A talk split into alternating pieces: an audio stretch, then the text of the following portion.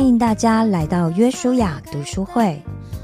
这是一个我们和大家一起读书、分享或者一起听书的单元。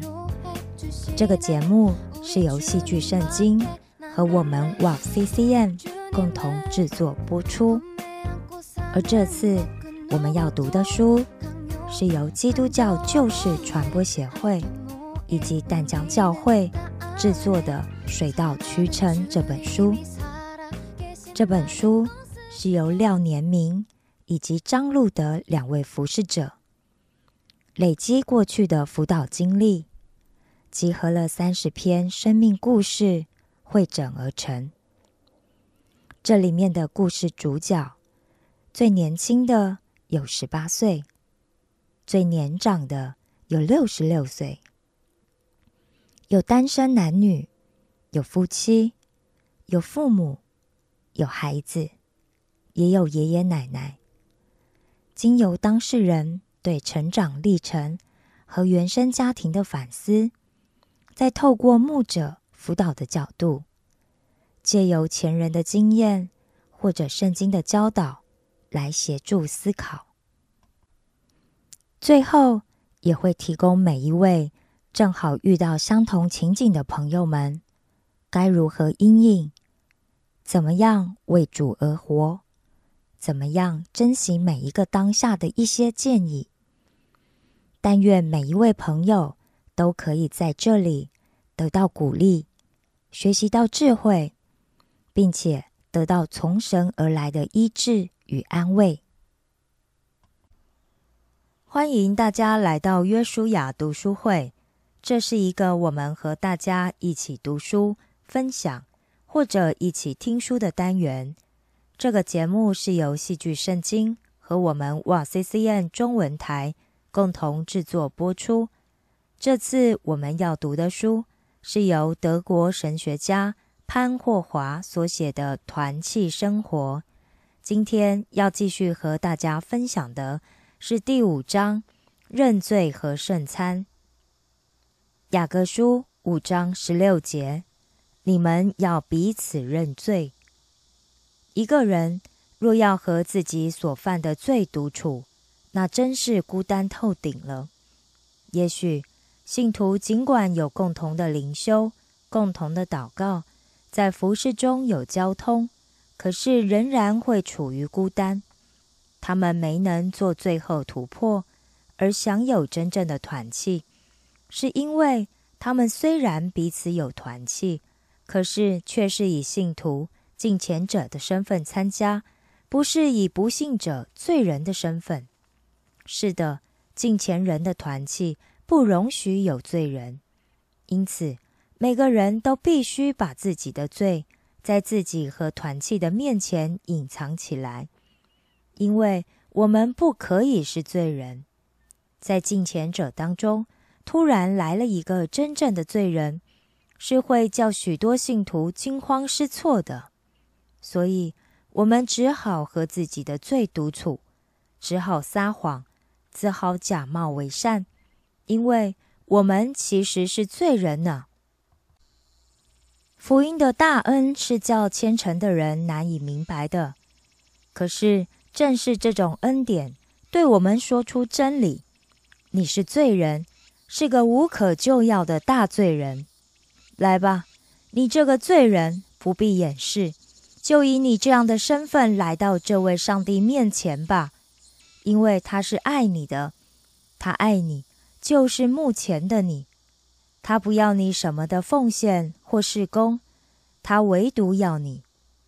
箴言二十三章二十六节：我儿要将你的心归我。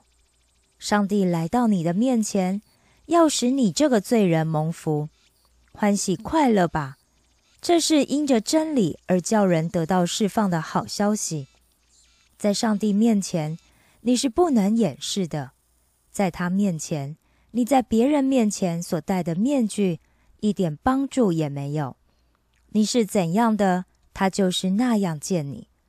他要对你施恩，你不必再对自己和弟兄撒谎，不必假装没有罪。你可以大胆承认自己是个罪人，并为此而感谢上帝，因为他爱罪人，却恨无罪。基督道成肉身，成为我们的弟兄，使我们得以相信他。借着他，上帝的爱临到罪人身上，好使我们这些罪人可以放胆在他面前承认自己的罪。同时，我们唯有承认自己是罪人，然后才可以得到他的帮助。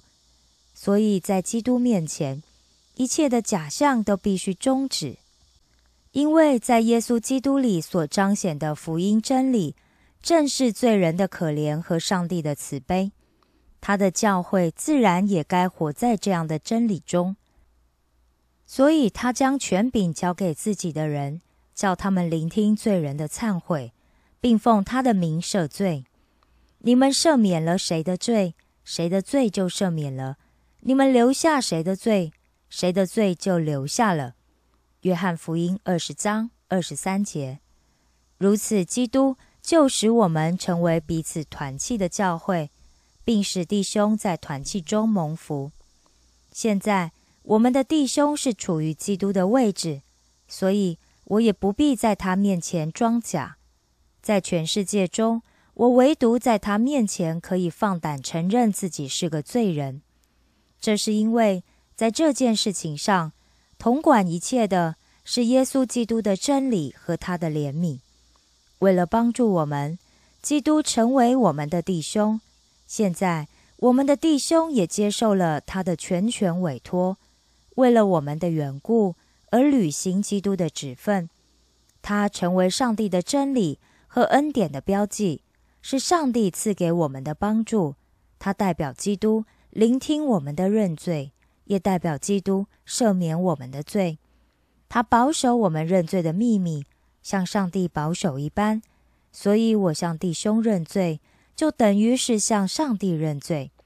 所以在信徒的团契中，我们要求弟兄间彼此认罪和赦罪，就是为了在教会上得到上帝的大恩，突破孤寂，以达团契。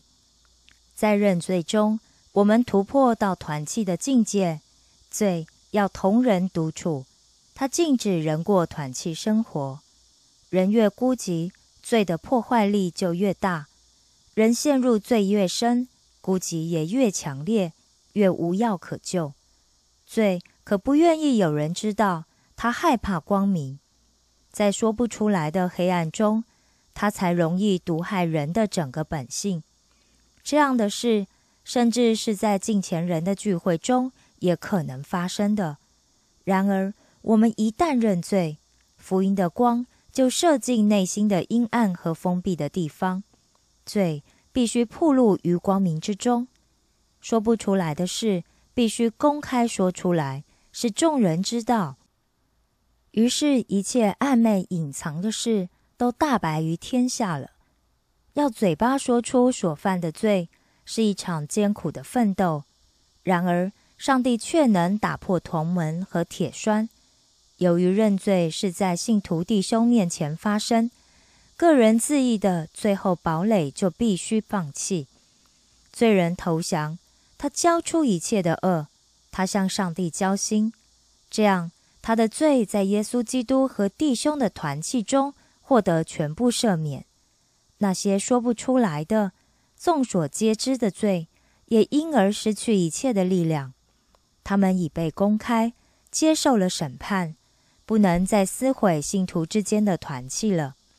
现在弟兄的罪已由整个团契所承担，他无需再与罪独处，因为在认罪中，他已将罪放下，交给上帝了。罪已从他身上拿走，现在。他是站在罪人的团契中，在耶稣基督的石架里，靠赖上帝的恩过活。现在他可以是个罪人，却以上帝的恩典为乐。他可以承认自己的罪，并且正是因为这个缘故，他才第一次找到真正的团契。隐瞒的罪叫他同团契分开。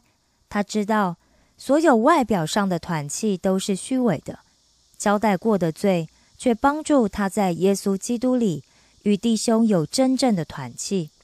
在这里，我们所指的是发生在两位信徒之间的认罪，要恢复一位弟兄和整个教会的团契，不必要他向所有信众认罪，因为我向一位弟兄认罪，他赦免了我，就等于整个教会见过我了。因此，在我和这位弟兄共处的团契中，我已获得了整个教会的团契精神。他赦免我，不是出于己意，不是因为自己有什么权柄，乃是受了耶稣基督的委托。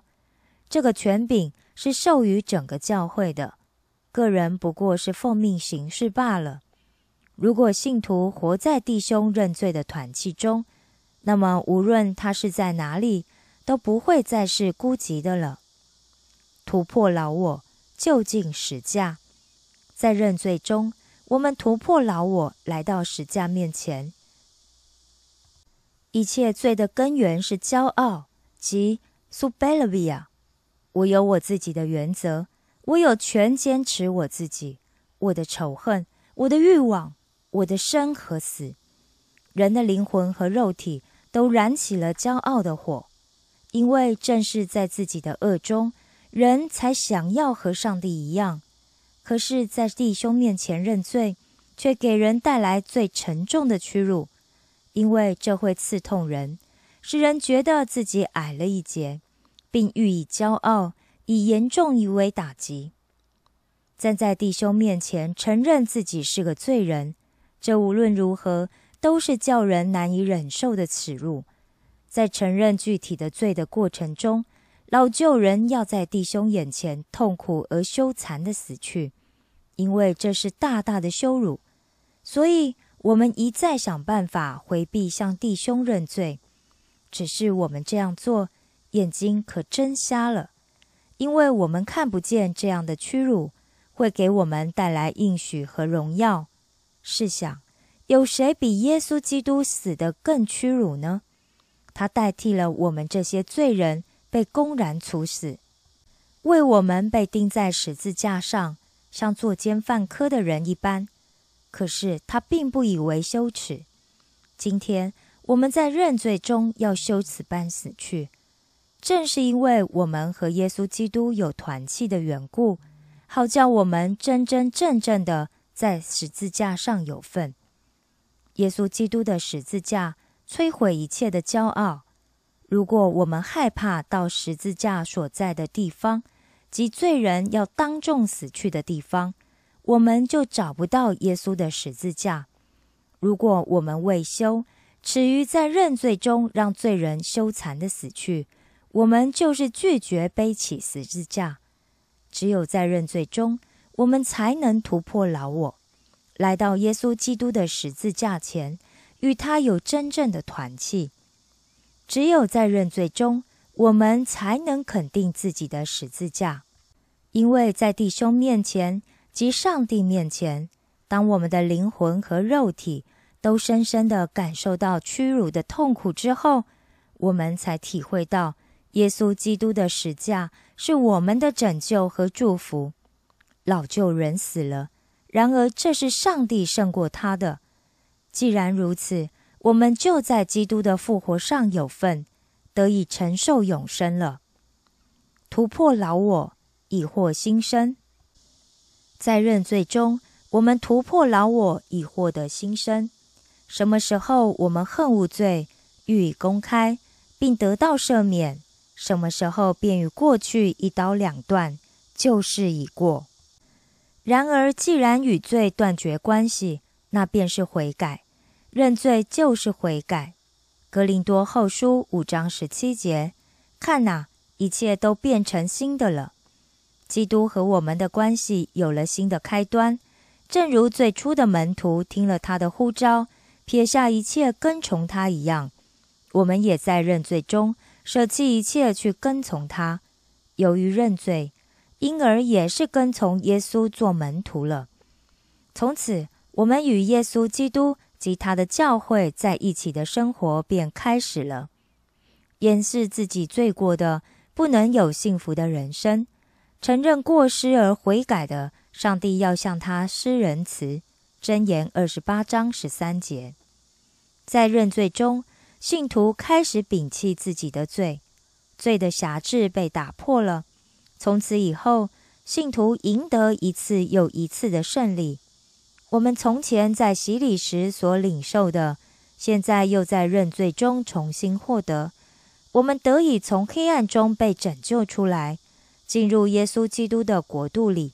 这便是大喜的资讯。